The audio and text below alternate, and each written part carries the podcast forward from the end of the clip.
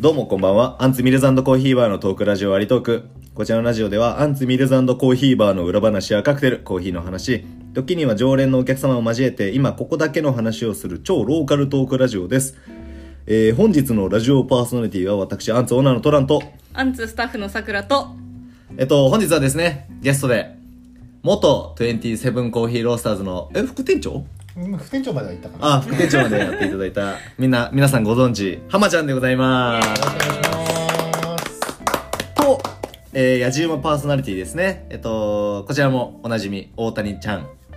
通称、ちゃんさんですね。はい。アンツのあのメニューとかね、書いてくださってる、あの、方を、今回はちょっと野じ馬パーソナリティとしてね、ちょっと迎えて、あの、お送りしたいと思います。よろしくお願いします。はい。前々から言っておりました。コーヒーの話の回ですね、今回は。ちょっとお送りしたいと、はい、思っておりまして、あのーせっかくなんで、ね、チャンさんももともと27のね、はい。ええ、元スタッフさんでね。どうしたの？緊張してんの？緊張してんの？やめてよ。もう意外とこいつ急に話し始めんじゃんって思ってるでしょ。思ってるうん。ラジオだからね。うんラジオだもんラジオ慣れたもんよ、もうラジオは。いつも聞いてます。あありがとうございます。あ、リスナーの方でも。あすみません、もうね。うん。うちのリスナーアンツしかいないんで。うん、そうそうそう。アンツとね、俺聞いた話だと遠くにいるその沖縄の人で一人いるんだよ。聞いてくれてる人がそうそう、一人連絡くんの。の？うん。だからこの間も、その2021年振り返りた時に待ってましたってこう、わざわざ連絡来るぐらいなんだから。それすごいね。め面識ある方？飯会ある方、へー。飯会ある方で、そう、その方のラジオ、その方もね、ポッドキャストのラジオやってて、そう、その方のラジオは、その方、女性なんだけど、その方ともう一人の、の飲み仲間。で二人でずっとお送りしてるラジオですごい面白いんだよね。最近気になった映画の話とかをしてたりするんだけどそうそう沖縄の人もね一応リスナーにいるんで。遠くまで。えー、遠くまで実は届いてるんですよね。目指せ目指せとりあえず海外。海外行きましょう。うん海外の人にも聞いてもらえたらベトナムまあ嬉しいです。すぐじゃない？ベトナムでも知り合いねえからな。しかも日本語わかんねえもんな。うん日本語わかんねえもんな。タイの友達が聞いてるかもな。ああ嘘。あーほのちゃんね。もしかしたら。確かに聞いてくれてたら嬉しいね。はい。ということで毎度恒例何飲んでるんですかコーナー。はい。ということで今日はですねあのーそれこそゲストの浜ちゃんの、あのー最近お引っ越しをされて。はい。ということで、あのー今日はちょっとお招きいただき浜ちゃんち実はね。あのはい。そう初初あのーちょっとねあのーお招きしていただいて新新居にお招きしていただいてあの収録という形になりますので今日私ですねあのー朝日スーパードライですね、うん、飲んでます。はいカンカン僕朝日と缶はね朝日が一番美味しいんでね。はい ということで。でチャンさんもね同じもの朝日のスーパードライ飲んでますね。でさくらさんが？あの、朝日の後に今、氷結のレモンサワーをで飲んでます。はい OK です、はい。で浜島さんが？僕はあの前トランさんに誕生日の時にいただいた。はい。バーボンのイーグルレイ。インフレ俺これ誕生日か。そうかそうか。ありましたね。まだなかった。そう。すごい。アンツで浜ちゃんといえばバーボンウイスキーそなんだようですね。そう。でもストレートで飲んでこもう半分もないのすごくないですか？うん結構飲んでる、うん。でもねもう1年以上経ってるからまだでもでも減ってない。まあそうか、うんぽいちゃんとかはねなんかもう憧れだもんね。ババーボンね、うん、バーボンロックでってを出すのがあの憧れらしいんだけどあバーボンロックでっていうやつなかなかいねえんだよなかなかいない。なかなかいないんだけどね。彼はどうやらそういうね憧れがあるらしはい。っていう形ではい。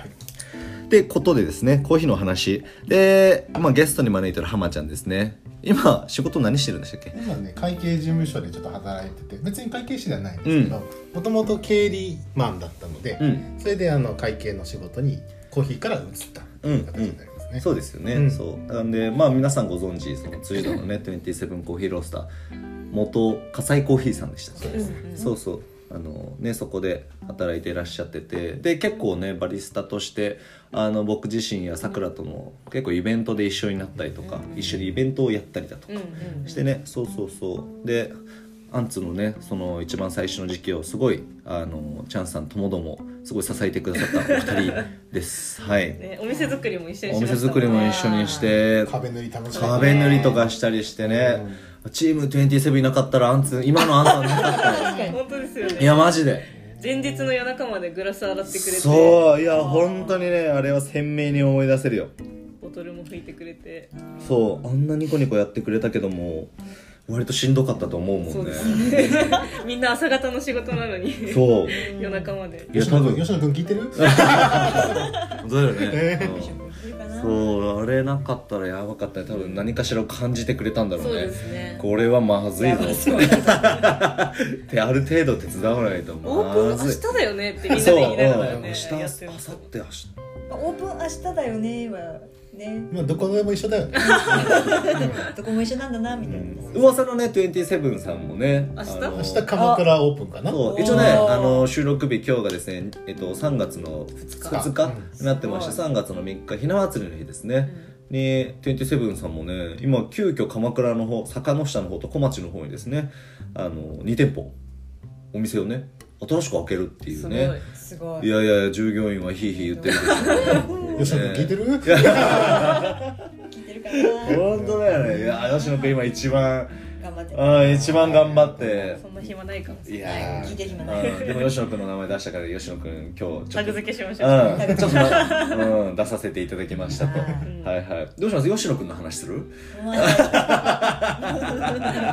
コーヒーの話だけど。うん。うん。とりあえずコーヒーの話。コーヒーの話を。まずはい。ねええ、ということでですね、あのーお客さんでね、アンツに来てくれてるお客さんもね、そのアンツは、そのコーヒーしかり、コーヒーカクテルしかりお出ししてますけど、まあ、実際そのコーヒー、うん、あの今の情勢としてね、ううんん皆さんどう感じてるのかなとは思いつつそう今まあコンビニコーヒーがこれだけクオリティも上がってきたりはしてるけど実際今世の中のコーヒー業界ってどうなの？みたいなちょっと話をしていけたらなと思いまして今回もちょっとラジオ収録を、うん、していきたいなと思うんですけどあのー何？あその何？コーヒー？っていうのは何？ファ、まあ、いわゆるサードウェーブと呼ばれるものがあって、で皆さん結構このサードウェーブって実際何なのって話になるんですけどこの話ちょっと浜ちゃんに話していただこうかなと。おっファーストウェーブ、セカンドウェーブ、サードウェーブ。やじましてるな。そうですね。まあファーストウェーブはうん。一番最初で言うと、まあ、缶コーヒーとかうん。部分から入ってくると思うんですけど、まあ、ボスとか、はい。あとはなんだジョージアとか、うん。そういった部分が初めてまあ日本に入ってきてうん。定着したものうん。としては缶コーヒーがある、はい。うん。であとは喫茶文化とかそういったところで、まあファーストウェーブっていう走りになっている、ね、昔で言う喫茶店だよね、うん。純喫茶と呼ばれるタバコとコーヒーをたしなむところがね、そうそう。それがファーストウェーブ、はい。うん。でセカンドウェーブはそれこそスターバックスとか、うん。シアトル系と呼ばれているような、うん。ラテとかですね、あとカプチーノとか、はい。まあ、あとアメリカーノもそうですね、うん。っていうようななんかチェーン店なんですけどちょっと、まあ、今までの観光費とは違った喫茶ではないカフェ文化うん。が入ってきたことをセカンドウェーブっていうふうに言われてるんですね、うん。で最後のサードウェーブ。うん。っていうところが、えー、と今までのそのコーヒーはファーストウェーブセカンドウェーブはうん。あまり品質の良いもうん。のとか、あとはそれでいうとフェアトレードとか、はい。そういったところには全然目を向けられていなかった、うん。えー、と文化だったとかまあ波ですね、うん。だったんですけれどもサードウェーブは「from seed to cup」っていう言葉があって、まあ一杯の種子から最後のカップまで、そこにトレーサビリティとか、うん。あとはまあ終えるような感じ何がどういうふうに作られてるのかっていうのを分かるとかあとは高品質なものうん。をしっかり適切に買おうとか、うん。そういったようななんて言うんでしょうね、えーとしっかりと、まあ、終えるようなところと、あとは高品質なのを楽しもうっうん。ていうところで、コーヒーの、えーいろんな嗜好品としてしっかり楽しもうっていうのがサードウェーブの走りだとは思いやもうおー。100点満点。もう100点。専門学校で先生した方がいいよ。ね専門学校うんで先生専門学校専門学校の先生もこんなちゃんと説明できる人いないんだから。専門学校の先生でしたよ僕はできましたけどおたまにいねえんだからマジでいや素晴らしいお答えをしてくださいまして。まあそうなんかねいろんな説はあるけれどもそういったのがまあ多分んベースの話なのかな、サードウェーブでやっぱ一番まあみんなが耳にしたことのあるお店って言ったらやっぱブルーボトル。うん。なんかねまあ。サードウェーブのその象徴として分かりやすいってところはそれなのかな、だからサードウェーブの付き物としてこうシングルオリジンというねうん。ものがあるよね。そのまあ昔はね日本はそのブレンドのねコーヒーを楽しむような。だとまあもちろんそのブルーマウンテンとかキリマンジャロと呼ばれるものでねこう楽しむことはあっただろうけどもっともっとこうフォーカスを農園にもっともっとフォーカスしてあの楽しんでいくっていうのがまあ今のコーヒーの楽しみ方。うん。だよね。朝入りってやつ。そう。朝入り朝入り朝入り。なんで朝入りを飲むようになったんだろうね。こんなね実際のところさ。もともと日本にはさこういう純喫茶の文化がある中でブルーボトルがそういうサードウェーブの。朝入りで入れると、まあちゃんとリスナーにも優しくいこう、はい。うん。そう。朝入りにするとどうどうなるんですか味わいは？まあ、ここでも野じ馬の人にも聞いてみますか。そうだね。い。やー野じ馬のチャンさんもね、はい。だってもともとバリスタやってましたよ。しかも27朝入り扱ってるお店でしたから、はい、よくねうちのお客さんでも27さんのね朝入りのコーヒーをこうやっぱりこう美味しいってやっぱおっしゃる方もいますし逆にその昔の日本のコーヒーに慣れてたがゆえにいやまだ朝入りになれないんだっていう人もいるんですけど朝入りにすることによってなんでそうなんだろうなそれを求める人が増えるのかなって。えどうしたの？急に緊張しちゃった。あんなによ。っ野じ馬はすごい野じ馬はやってるけどね。やっぱ朝入りといえばうん。なんかフルーティーっていう。そうだね。うんフルーティうーうん。なんかねこう酸味のあるタイプ。酸なんかさ難しいよね。難しいですよね。フルーティーと酸味があるってちょっと俺話が違うんだよね。あうん。いい焙煎はフルーティーいい悪い焙煎は酸味が強いっていうイメージがちょっとある。ーでも本当は酸味っていうのはいい酸味うん。うんがあのその朝入りのいいコーヒーにはうん。あるけど、やっぱりその元々のコーヒー豆の品質が良くないとその酸味はあるけどその酸味が良くないあの感じに出ちゃって、うんうんうん。あのネガティブなんか悪い印象、うんあるよ酸っねぱくて美味しくないっていう。あれもあれだよね。そのコーヒー豆に含まれるオイルが酸化しての酸味なのか。あー。うんもあるよね。もある。うんうんうん。いや結構ねでそれを感じたりするよね。そうそう。でその酸味イコールコーヒーあコーヒーの酸味イコール美味しくないみたいなうん。頭になっちゃうと、うん。朝入り美味しくないみたいになるけど、うん。でも本当は品質のいいあの豆のうん。朝入りの素晴らしいこのポテンシャルを引き出していると、酸味っていうのはいわゆるなんかね柑橘系うんうんオレンジとかレモンの酸味ってうん。美味しいっていうその同じような酸味は美味しいっていうのにつながるから、うん。あの朝入りの酸味っていうのも一つの醍醐味。いやいやそうだそうですね。いやいや酸味。大丈夫 大丈夫。大丈夫？全然大丈夫ですよもうバッチリな説明でしたよ。うん。そうだから酸味をどうやって楽しむか。とかねで例えばまあ先ほど言ってたシングルオリジンって言ってまあ農園まあ国にフォーカスするだけではなくて農園にフォーカスするにあたってまあ結構コーヒー豆を選ぶのに結構そのリスナーで消費者の方たちって何を選んだらいいんだとかってやっぱあると思うんだよね。56年前まで56年前の時とかはいわゆるエチオピアフレーバーと呼ばれるエチオピアってこの匂いこの酸味香りあるよねみたいなのが一時期流行ってたと思うんだけど、そうなんかコーヒー豆を選ぶ時なんかこうどういうのを選んだ方がいいとかってあるかな？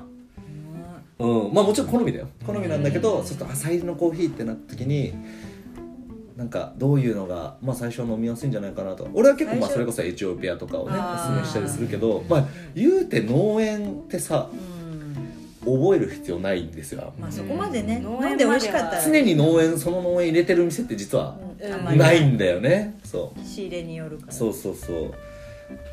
だからねその結構ねそので結構前よ。結構前にあのストーリーでね、うん。そのコーヒーに対して質問ありますか？うん。って言った時に、まあ、来たのが「いいコーヒーって何なんですか?」まあ、もちろん浜島さんからも「美味しいコーヒーって何ですか?」って質問をいただいてるぐらい。へー。はい僕がしましたね。そう、はいで他の、ね、お客様からもそういいコーヒーを選ぶというかその例えばまあ今この世の中コーヒー屋さんっていっぱいあって、うん。コーヒーさんとか焙煎やってる人もいっぱいいる中でなんかコーヒーを選ぶ基準みたいのがそうそうそう。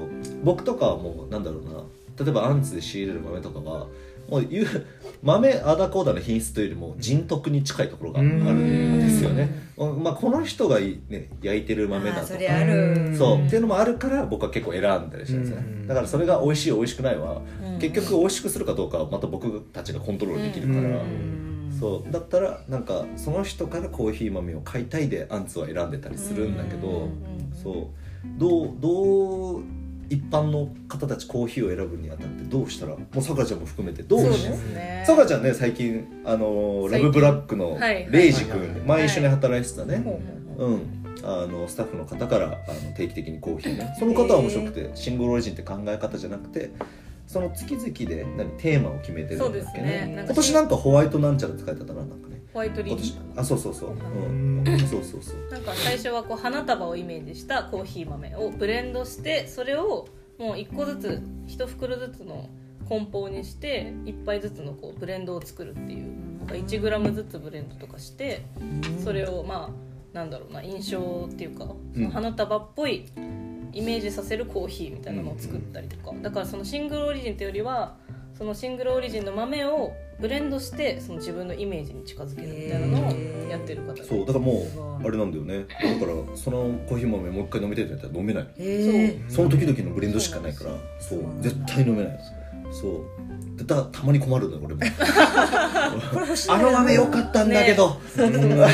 このカクテルに使いたいんだけど ダメかな？みたいな。まことがたまにあったりするんだけど。まあ、それも彼のブランディングで、うん。まあその1週間に1回そのなんだろう。2週間か。2週間に1回そのブレンドを毎毎毎毎回変えてるんですけど、まあ、その時しか飲めないからこそまあなんだろうな。そこで生まれる価値が。そうそうそうそうそう、うん。なんかこう日々コーヒーを楽しむっていうのを、まあ、根づ根付かせるっていうか、レイジ君のコーヒー美味しいんですよ。ラブブラック。気になる人は調べてみてください。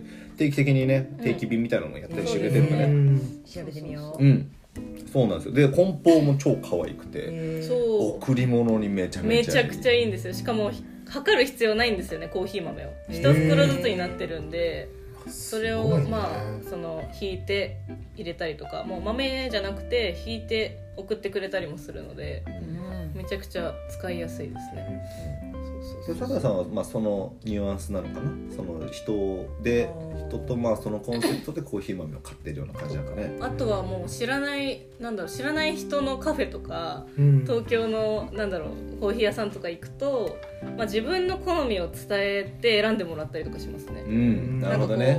自分もコーヒー携わってるけど酸味めっちゃ強いのはあんまり得意じゃないので、なんかこう甘い香りがするとかなんかこう華やかなみたいなイメージを伝えて選んでもらったりとかします、うん。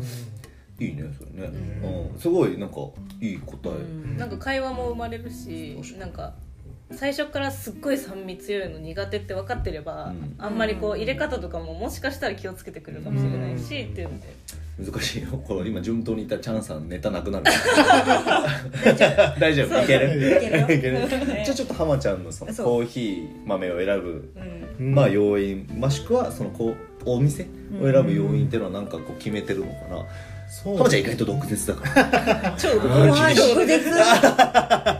言いづらいな レベルとか出さなくていいからねあでも基準としては僕ら、まあ、一応コーヒーやってた人がいると、うカッピングっていう品質チェッうクん。を、まあ、するんですけど、はい。それがあの100点満点で、うん。そのコーヒーは何点ですか、はい。みたいなのを、えーつけるうん。うん作業なんですけど、うんうん。まあ、いいところ悪いところで言うとそこをまず基準にしてしまううん。ですね。ただでもそれって一般消費者からするとなんとこっちゃっていう話なので最近自分がまあ飲んでいい悪いはやっぱりトラン君が言う人徳の部分もあるし、あとはそれがいかに簡単に手に入るのか、うん。同じものがどれだけ手に入るのかとかあといくら続けて買えるのかとか、うん。本当に日常的に買えるもので、えーとまあ、自分が美味しいと思えるものを見つけるっていう方がなんか、まあ、消費者的にはいいのかなと思っていて、まあ、それで言うと点数とかを見るというよりかは、まあ、値段とあとは自分が妥協できる味っうん。うん。ていうところで買ってることが多くて。だから最近で言うとお店はなんていうんですか開拓しなくなりました。あー。あーでもわかる。まあまあ俺もしてないよ。うん。最近しなくなったけどうん。いいやまあそれこそサードウェーブが出始めて23年の頃はさ、まあ、いろんなお店行ってうん。いろんな味を楽しむようになったけどねなんかそれはちょっとわかるよね。行かなくなったってのもね。なんだろうね。あれなんで？だあれなんだ。あとお店も多いからなんか一回行ってもうなんか誰が入れてるかわかんないけど、うん。もうなんか美味しくなかった時もう行かないじゃないですか次。ん。あそこ美味しくなかったなで行かなくなるから。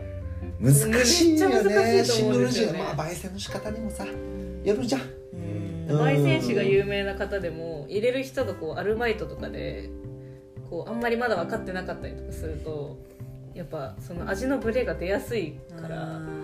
いいですね。ちょっとじゃあそのアルバイトのバリスタの話になったんですけど まあその今日本においてバリスタと呼ばれる仕事、うん、ってあると思うんですけどイタリアのバリスタってねうんお酒もコーヒーも両方できてバリスタという風な形になってるんですけど日本でね、まあ、みんなバリスタって想像するとコーヒーを入れるうん方ってイメージがあるんだけど今日本的な地位としては今56年前に比べたらちょっと上がったのかな。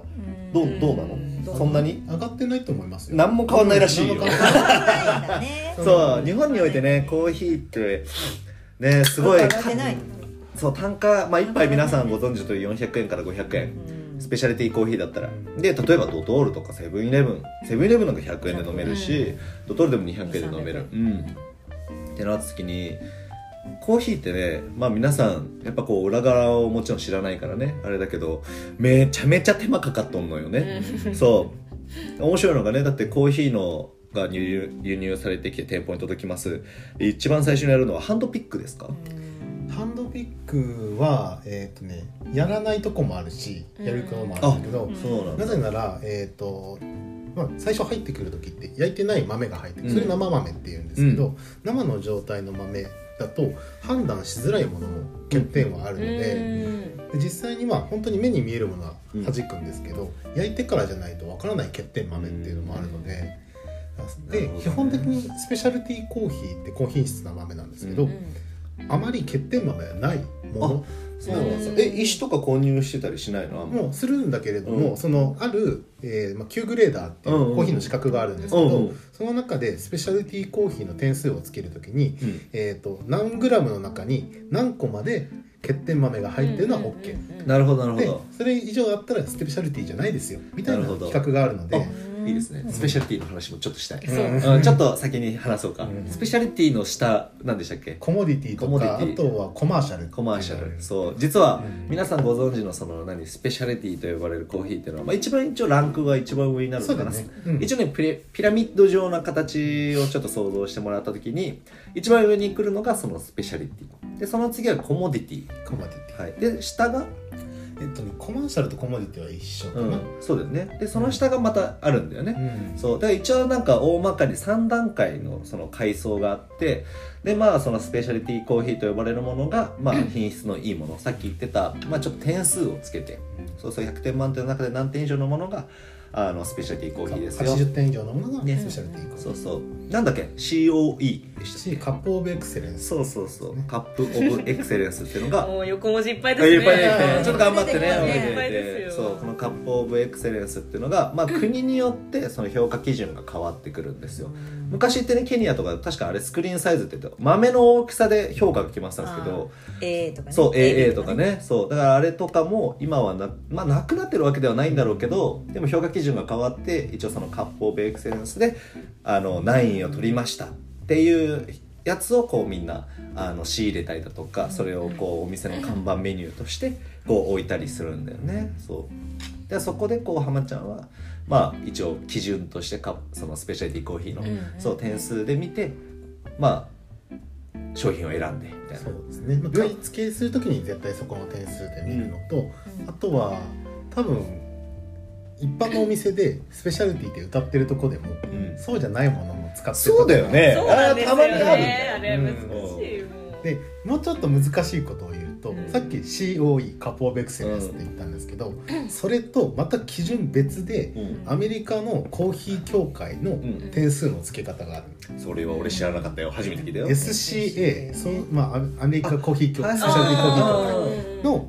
点数付けだともう3項目10点満点なんです。よはいはい。でそうすると他の70点のところがあまり悪くても、うん。プラスアルファが伸びてるので基礎点が高い状態なるほどね。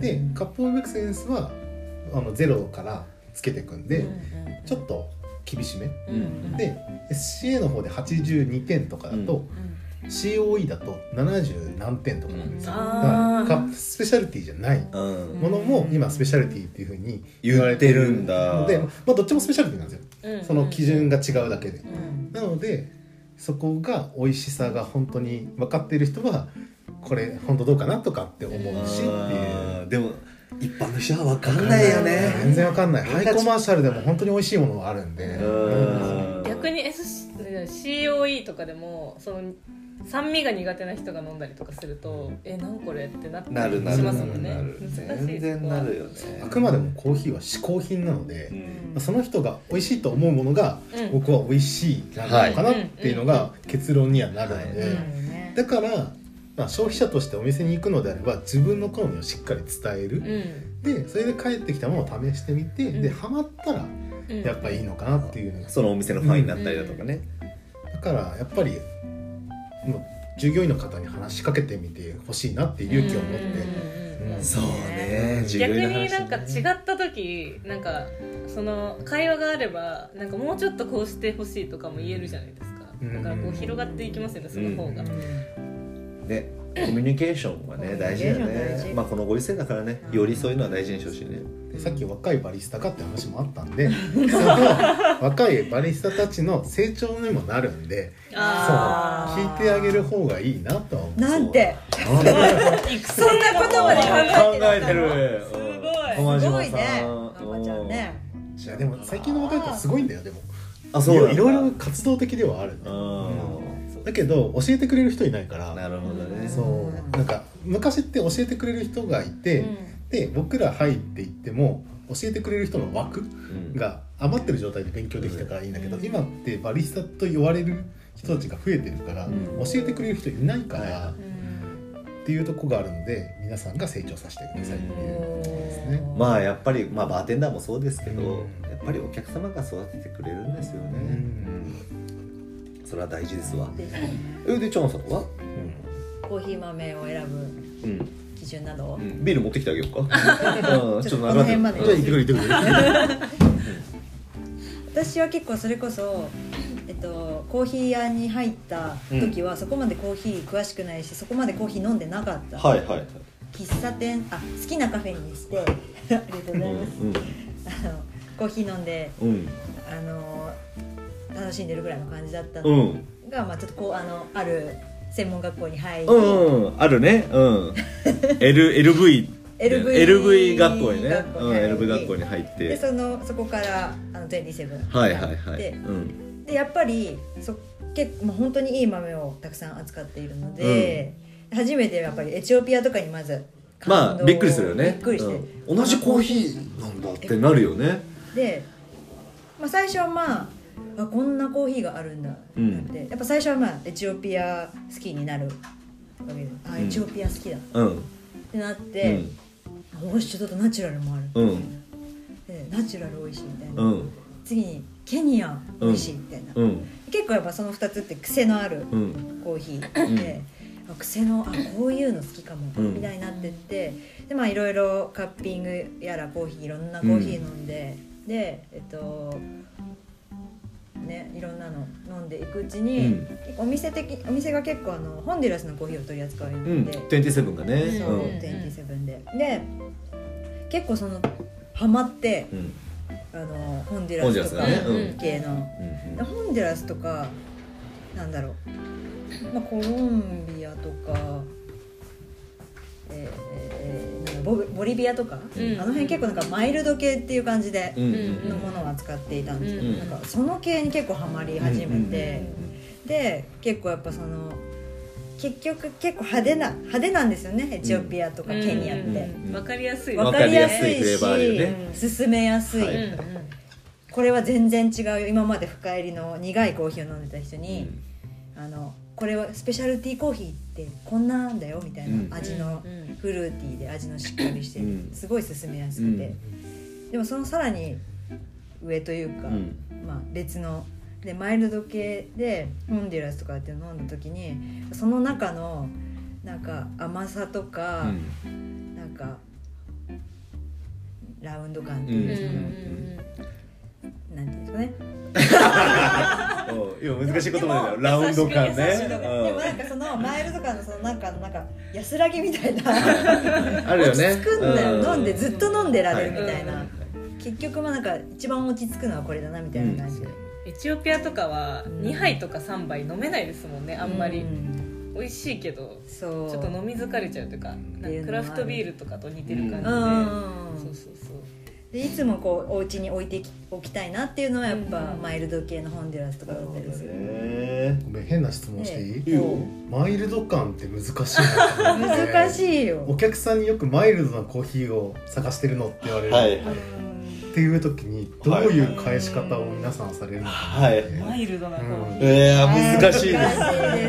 難しいですよ。難しい。あのさっきねあ究極ですよ。のチャンさんの話の中で出ていたウォッシュドとナチュラルと呼ばれるまあコーヒーをあのコーヒーチェリーっていう赤い実からコーヒーコーヒーってあのまあコーヒーチェリーっていうその果実の種なんですけどそれにするまでの過程に、まあ、いくつか種類があるんですけど、まあ、大きく分けると本当ちょっと前まではウォッシュドかナチュラルかだ。で今はなんかめちゃめちゃよくわかんないやつが めちゃめちゃ出てるからまああんま覚えなくていいんだけど呪文みたいな。そう、うん、 anaerobic fermentation とかね。 carbonic maceration そう。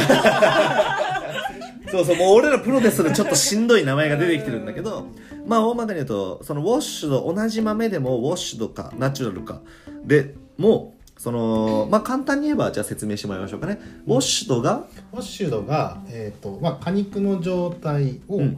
えー、とタルピングって言って脱穀ですね、はいはい。えー、とわかりやすい。豆を、うんまあ脱穀して、はい。えー、と中にある種の状態、うん。まあ、豆コーヒー豆の状態だけにして、えー、と一回その側についてるちょっとまあミューシレージとかうん。いろいろまあついているものの少々はいろいろあるんですけど、うん。そういうものもきれいに洗い流した状態で乾燥させるものをウォッシュュドドはいですね、うんで、えー、とナチュラルはもうその工程何もなしで、うん果肉のまま、えー、と干す。うん。でで、えー、と乾燥させてで、まあ、その後脱穀するかな、そうすると,、えーとまあ、その果肉にある糖質とかがうん。豆にちょっとこうついて、うんうん甘くなるような製法がナチュラルです、はい。いや素晴らしい。素晴らしい。そう。じゃあ僕と先生。さすがよ先生。専門学校行った方がいいなお金ください。そうだから僕とかはそれこそナチュラルがその甘さを感じられるナチュラルが好きだったり。うんうん。でキレを感じるようなちょっとキレタイプが好きな人はウォッシュドをこう買ったりするんですけどまあそういう部分で今浜ちゃんが言ってるそのマイルド感と呼ばれるもの、うん。まあウォッシュドかナチュラルかだったらマイルド感を感じやすいのはナチュラルの方になるんですか？それとも豆次第になるんですか？なんかさマイルドさにもさまあコーヒーにはコーヒーオイルと呼ばれる油があるんでそれをちゃんと上手に抽出をしてオイリーな感じにしてマイルド感を感じさせるのかでもマイルド感って感じ。だからその浜ちゃんマイルド感って難しくない？って話をいやだからマイルドはその味わいなのか、うん。それとも口に感じてくるマウスフィール、はい。僕らはその言葉で使うんですけど、うん。口の中で感じる食感とか、うん。そういう状態のことなのか、うん。味わいなのか、うん。どっちなんだろうっていう変な、まあ、専門的知識が頭に入ってるので、それがマイルドって言われるとどうなのかいやなーあるよあるよ。でそれこそねそのボリビアとかホンジュラスのね、マイルド感。でもい気持ちはすごいわかる。その落ち着くる場所として。落ち着ける、うん、やっぱなんかその間を取ってくるやつ、ん。うん。やっぱ僕たちはなんだかんだ言って苦めのコーヒー嫌いでもないし、うん。そうそう。やっぱ言うのがみんな深入りって浅入りハマって結局戻るの深入りみたいな、うん。深入り深入りも種類あるじゃない、うん、超ビター系なのかそれとも本当しっかり焼焼いたやつをビター系と取るのかみたいな。そう。その中のマイルドって難しいよ多分ね焙煎度なんじゃないかなって思ってるの。マイルドさ、マイルドさ、うん。うん。その深入りだとビターです、うん。苦さが強くしてくるのはいはいはいはい。でマイルドとは違うじゃないですか、うんうん浅入りだと酸の質が明確になってるので、はいうん。ちょっとフルーティーとか、うん。だからまあ紅茶っぽい感じとか、うんなんていうのマイルドとはちょっと違う良さがある、うん。だけど間のシティローストとかになってくると、飲みやすいんだよはい。ね、コーヒーの味も分かりつつ、で苦味もなくてちょっとスッと入ってくるけど美味しいみたいな、い。いね、うんシティロースト。シティローストって聞いたことあるみたいな ないでしょシティロースト。コーヒー業界の中でライトローストシナモンローストミディアムローストでこうガーっていってこうイタリアンローストフレンチローストみたいなこまああるんだけどその中にあるシティローストフルシティみたいな焙煎度合いがあるんですよ。そう。でそれで僕はね茅ヶ崎のあるお店でこれってコーヒー豆どれぐらいのその焙煎具合なんですかシティぐらいですかみたいな感じで言ったらなんか「何それ?」みたいな「え？みたいな。僕はまだバリスタなりたての頃だから あそういうのいらないんだって。そう。誰かが決めたあくまでも基準だみたいななっそれてで名前変わったところですか？あそうそうそうそうそう。うん。あのー、これで多分ね何人か分かまずいるまずい。まずいです。そう、まずいですよ、うんうん私わかんないコーヒーってところがあるんだけど。私は分かんない。け ど私わかんないコーヒーってのが茅ヶ崎にあったんだけど。ダメ怖い怖い。今ないですね。今ないですね。ね。もうないですねそうだからすごいねなんかその焙煎度合いにもやっぱいろいろある中でやっぱその焙煎師の力っていうのがねやっぱり試される。なんかさよく言うのがさコーヒーのポテンシャルでねこうまあポーティーシん？ポポーヒー？ポポーヒー。ポーヒー？ポーヒー。ポーヒー？ポーヒー。コーヒー？酔っ払ってんのかな？うん、そう。コーヒーのポテンシャルでさ、まあ、1から10あったとしたらコーヒーの味を形成するのに豆のポテンシャル7割であとの3割をバリスタと焙煎師が形成してるってよく、まあ、聞いたことがあるんですけど、まあ、まあ焙煎師よと思って。もう。焙煎僕たち抽出人っていうのはそう上がってきたもの。をただ美味しくするだけの実はもう筋が1本通っているだけなんだよね。もう実はレシピって決まってる。もうこう上がってきたやつはこうこういうレシピで作るみたいな、うん決まってたりするんだけど焙煎士はもう豆のポテンシャル見てあの幾取り物まあ言うなれば料理をしてるんですよ焙煎士っていうのは。火入れをね。そう。あのまあ鍋でまあ何かを煮込むだとかソテーするのと同じように火をかけてでどういうふうに中に火を通す。でほろ。まあ例えば豚肉でやったらホロホロにするのか。それともステーキ状に切ってちゃんと肉質を楽しむのか。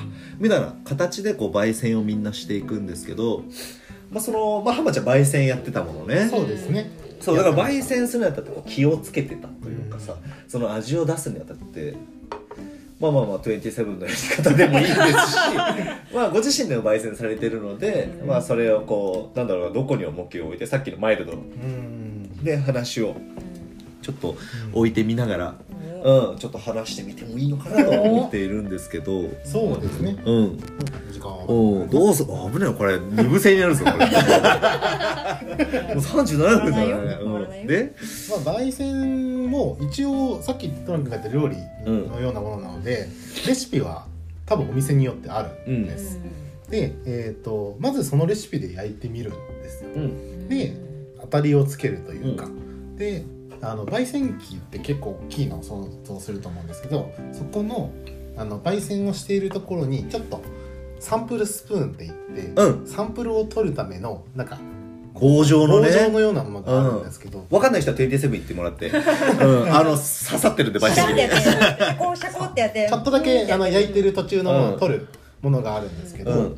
そこを、まあ、使って焼き分けた状態のものを取って味見したりできるんですよ、はいだからある一定のレシピでまず焼いてそのさっき言った焙煎度合いというものでまず段階的に取ってみて、あここだったらこういう味がするんだ、うん。ここだったらこういう味がするんだっていうのをまずえーサーチというかですね、うん。鳴らして取ってみて、はい。でそこから、まあ、この豆はこういう味がちょっとするから、えー、と最初の水抜きと呼ばれる生豆ってちょっと水分を含んだ状態で、えー、と焼き豆に、えーなるまでに、まあ、水分が含んでる状態を乾燥させて、まあ、焙煎豆にするんですけど、うん。その状態をどれぐらい残すのかとか、うしっかり水抜きをするのかとか、うん。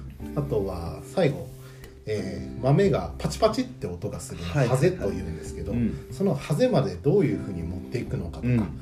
えー焙煎機の中でどれぐらいの圧力をかけるのかとかっていうのを頭の中でちょっと考えて で味わいをまず形成するっていうことをやってるつもり。うん。うん。難しいでしょみんな。職人。これ500円だからねコーヒー一杯。安い。安い。よく考えてほしいですね。考えてほしいよ。今じゃあいいよ。コーヒーバリスタの地位を上げる話をしよう。まだ焙煎のまだ焙煎の段階焙煎の段階だから。先にバリスタいるから。うんそう。だからなんていうんでしょう焙煎士は、まあ、基本的には同じレシピで焼くことが多くて、でただ、えー、と多分焙煎になり始めた人はそのレシピでしか焼けない、はい。うん。それはどうなるかが分かってない、うんうんで分かって何年かやってくるとあこうしたらいいのかなあしたらいいのかなっていうような道筋を何個か作っていけるんですね。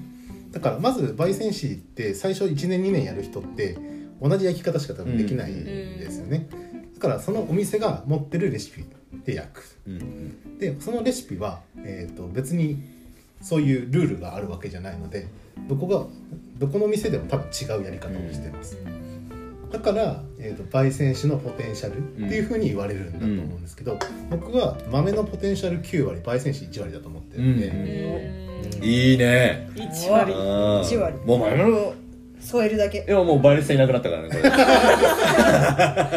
最初の出来上がりの状態出来上がりの状あーバリスタ態いやバリスタの地位上げるって言ってるから下げてるつもりはないけど。世の中のバリスタもういらねえってよ。完成品。豆完成。品豆か豆かからうん。なんだろうそのバリスタに提供するまでの豆の割合とするのであれば、うん9割が質質で1割が焙煎士、なぜならこの1割の部分ってなんだろうもうポテンシャルがあるのを左右するかどうかだけなので、0か100かだとう思んっている、おー生かすか殺生かすか殺すか。いやでも本当実際そうだよ、ん。いやみん本当なんかね焼いてる場所みんなに見せたいんだけど リスク超高えのようん。焼くって。なんか例えば豚肉を1枚焼くのと豆を焼くのってリスク豆の方が圧倒的にすごくて。何枚分をやってるんだろう何倍分って1回のやってたってそれをちょっとでもミスろうもんなら私絶対やらないと思ったもん。そうだからアンツで焙煎をやらない理由もやっぱやっぱそこにあるんですよね。難しすぎるというかその。15万がね釜の中で回ってるんだよね。そう。うん。そりゃそうよ。それを生かすかそれを殺すかそう焙煎士は。でだからまあそれこそね12年の焙煎士はも うレシピ通りやりましたよが逃げ道なんようん。そう。むしろそれでお願いします。そうそうそうそうそう、う。ん、ってなるんだけどやっぱりそのまあ食材ですよね、うん。もうもちろんそのそのうんそのね。そのねうんその食材にもね。うん食材ね。うん食材にもやっぱりこうなんだろうなそれぞれによって水分量が違ったりとかもするわけで、ね、例えば同じ船でやってきたとしても、ね、乾燥具合が違うかもしれない、うん、ってなったら味は変わるわけだからさ。それってすごい難しいよね、うん、やっぱり戦士っていうのはやっぱすごい仕事をしているなっていうのがね、そうそう。だから焙煎士あとバリスタ？は勝手にその湿気に敏感なイメージがある。そうですね。ね 雨とか。雨の日とか。そう。エスプレッソとかもすごい雨の日とか影響するんですよ。実は。でそれをどうコントロールするかって言ったらまあ抽出のまあ液体量は一緒にしたとしても例えば抽出圧抽する圧とかあとは引き目。ところを変えてねその日の味をねコントロールしてだからなんだろう味が違うって言われるとなんかうんまあうんそうだよね、うん。君は今日同じ日を生きているのかいって思うじゃん、うん。昨日と同じように生きてるの？君も、うん。生きてるんだったらいいよそうやって言ってみたいな。でも昨日と今日は違うよね。そう。今の君の舌と昨日の君の舌は一緒だと思うか？違うよねって思うんだよ、うんバリスタの質上げてる。うん。いやでもまあそうそうそうそう。よそうだから逆に僕はその消費者にもうね楽しんでほしいうん、なんか本当申し訳ないんだけど、味が違かったらそれはそれ。それはそううん。同じ店でそう楽しんでいただいてあ今日はこうな。んこうだないう味なんだそうそうそう。自分のコンディションとかもそうそうだよ。だって体調悪かったら味違うじゃん。コロナになったらまあなおさら味覚ない味覚ないんだから。そうそうそうそう。出ちゃダメ。まあっていうのでね結構コーヒーってのは実はすごい難しい話をねしているんですよ。ねだからさっきのね生成方法もそうだしなんかねそれに対するその一つの豆に対するものもね焙煎機によってもだって味違うものね。違うね。ね。そのまあ焙煎機って3種類ぐらいあって、えー、と直火直火型うん。と呼ばれる直接火を当てるものと,、えー、と火で温めた熱を、ん。えー循環させるん。熱風式、熱風。うん。でその間の直火の火と熱風を当てる半熱風ん。みたいなものそれによってだいぶ違いますうん。よね。いやそうですね。そうだから器具によっても違うしね。だから今はあれか主流一番多いのはやっぱドリップ？入れるのかな、うん。あーやっぱドリップ飲むかな。エスプレッソと半々じゃないかな、うん。エスプレッソもねまあその出る配量にもよるしね、その設備量だよね、初期投費がかかりますからね、そうエスプレッソに関してはね。エエスプレッソマシンは高いですよ。高うん。アントのエスプレッソマシンも高いんだよ。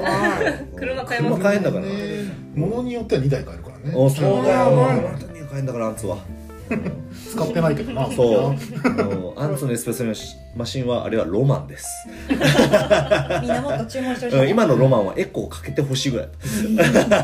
ロマンでロマンロマンロマンロマン。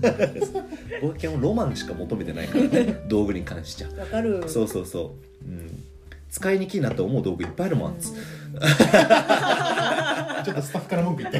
シェイカーとかシェイカーとかシェイカーとか。シェイカーツルツルしようってつかめねえんだよ、うん、困るつかめねえのよ。